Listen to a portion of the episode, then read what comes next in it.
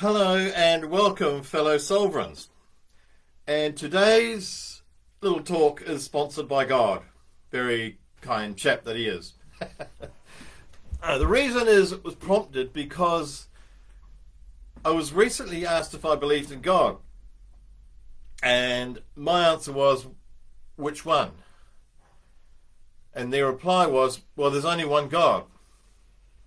And I had to concede that they might possibly be right. However, there are so many gods in the sense that there are so many perceptions of God. For some people, there's this old fellow with a beard sitting on a cloud telling us what we did wrong and what we did right. For some, there's a vicious, fierce, unrelenting God. For some, there's a loving God. For some, it's a bloke. For some, it's a woman. Um, and for some people, there is no being. God's not a being. God is a system, a way of. When I take this action, this happens. And I was talking to a lady who said she was Buddhist. What was that? Sunday. And so I was curious. I said, So you guys don't have a God? Or don't talk about a God? And of course, Buddhism is not a religion. So that's Buddhism is a way of life. It's a, it's kind of a philosophy of how to live. So of course, there's no God. So I said, do you have something that's kind of bigger than you? There's something else, so to speak.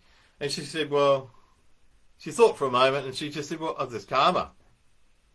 And I guess so for her, that bigger thing that she didn't know what was, what it was, she called it karma. And she knew that when she acted in the world in each moment, karma was there to. Um, that was a system in which she worked. And so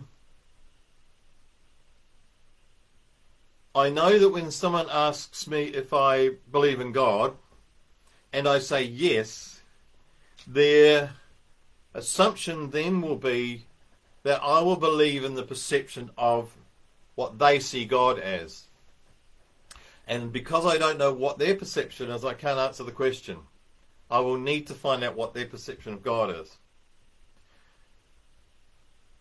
And my actual truth is that I don't know what God is. I, um, and I don't know what love is. And the Course of Miracles tells us that as human beings on the planet living our lives, we cannot know what love is. We can never know. And I suspect we can never know what God is. So the Course tells us that the only thing we can do is find the blocks to that, find the blocks to love, and work our way through that. So whatever gets in the way of my prosperity, I can see that and I can work through it. Whatever gets in the way of my peace, my sense of compassion, my love, whatever gets in the way, that's very obvious to every human. And I know what makes me happy. I know what, sorry, I know what gets in the way of my happiness. And so I can just simply work through those and let go the grievances, let go the angst, and let go of all of those things that get in the way of love. But I cannot know love. It's almost like explaining love to me, anyway. This is just my perception. Again, it's a guess, it's a wild opinion.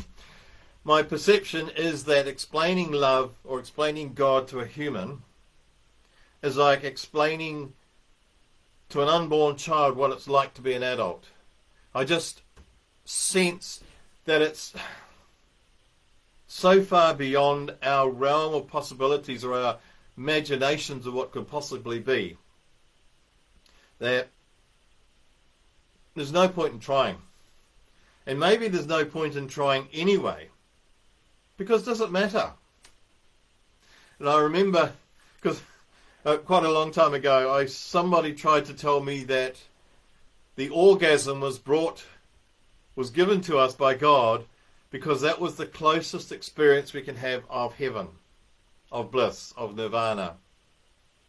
and that a lovely story. And I do remember way before that, I was probably 12 or 13 or 14. I asked mum what sex felt like. and my mother never backed away from those questions. And she thought, she thought, and she said, well, it sort of feels like a feather tickling your bum.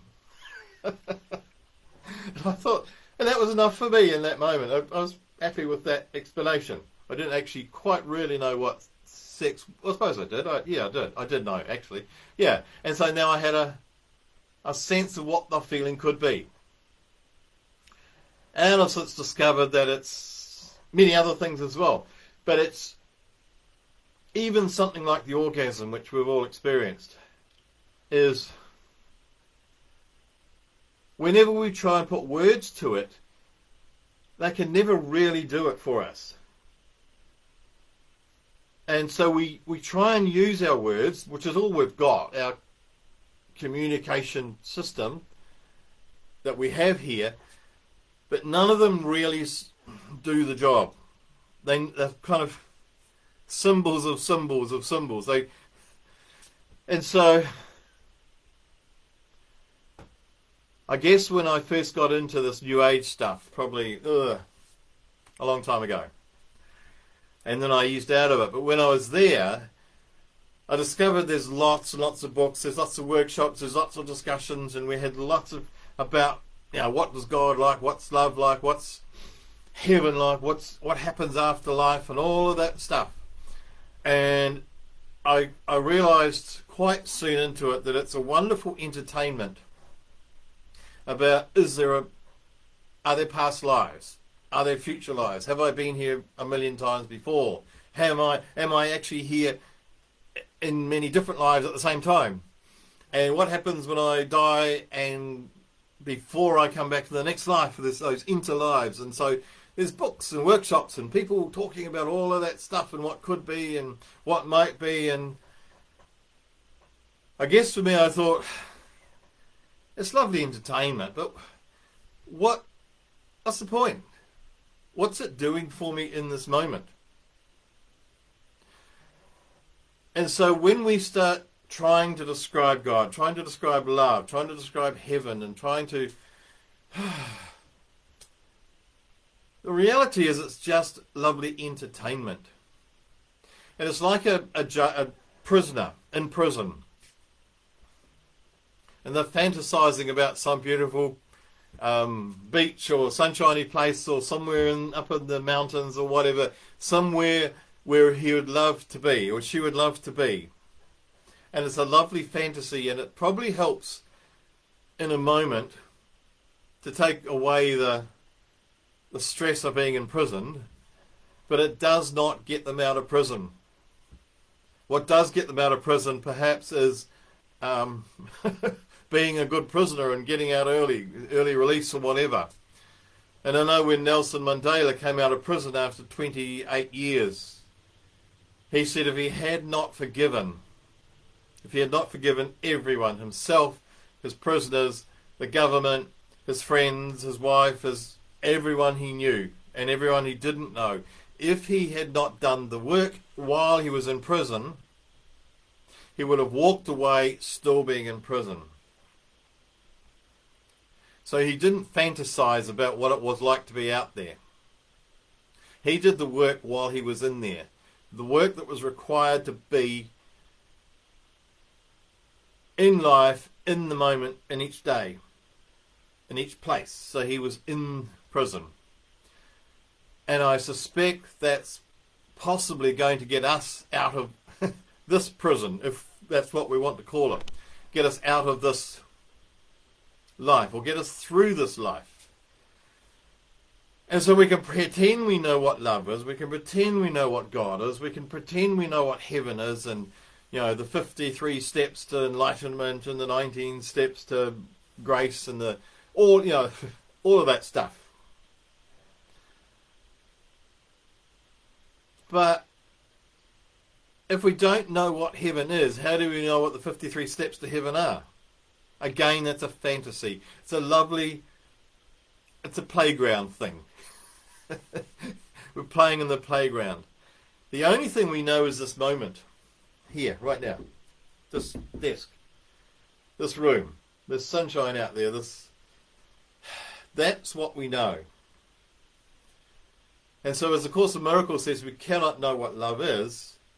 We can, however, know what the blocks to love are. And in this moment, I know what takes away my sense of peace, what takes away my sense of joy, what takes away my sense of connectedness, what takes away whatever it is that takes away those things, because I, they are what I am. I am love, I am compassion, I am peace. And I know the things that I can do and think and say that take that away. And they are my blocks. And the reality is, I don't need to know what God is.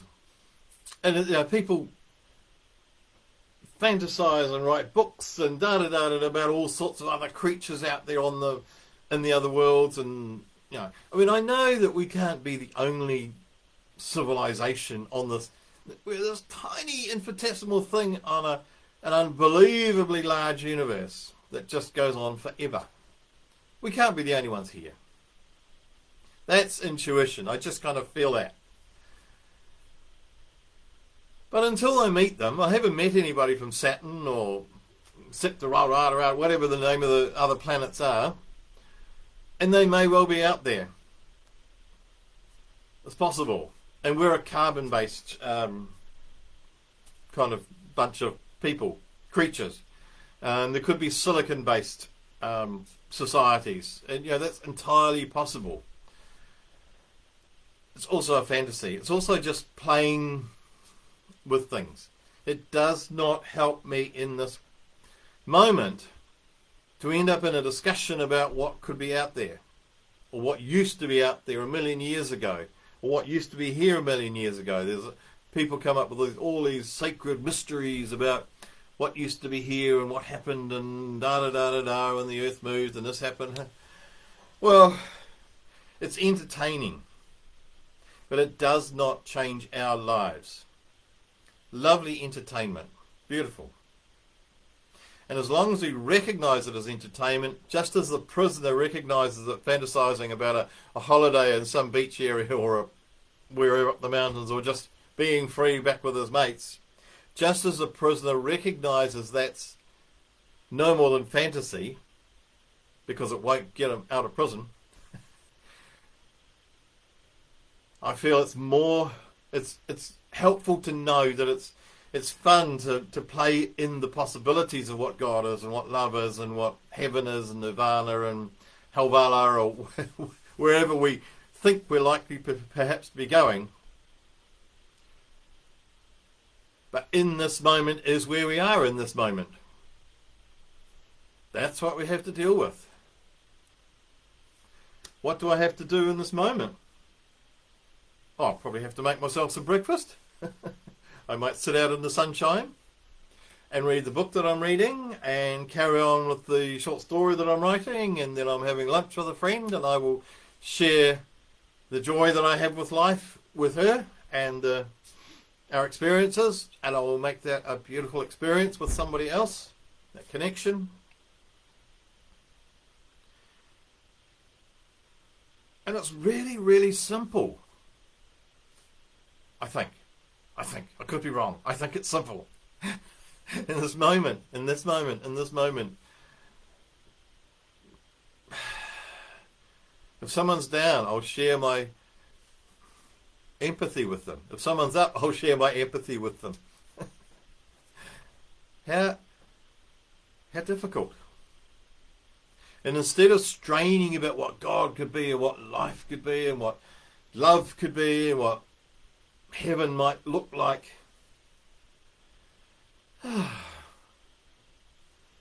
Here we are in this moment. That's what we have to work with. And so I wish you, what do I wish you? I wish you the non strain of trying to work out what God and love are. I wish you the peace. And I wish that you could find yet another block to love and release it. That's what I wish you. Another block today. and more peace will flow in. That's what I wish you. Another simple little block. But like Nelson Mandela, every day he forgave one other person. One other person. And he was eventually free. So maybe we wish ourselves forgiveness, maybe for ourselves, maybe for someone else. That's what I wish. Another block to love released. And I bless you and all who sail in her.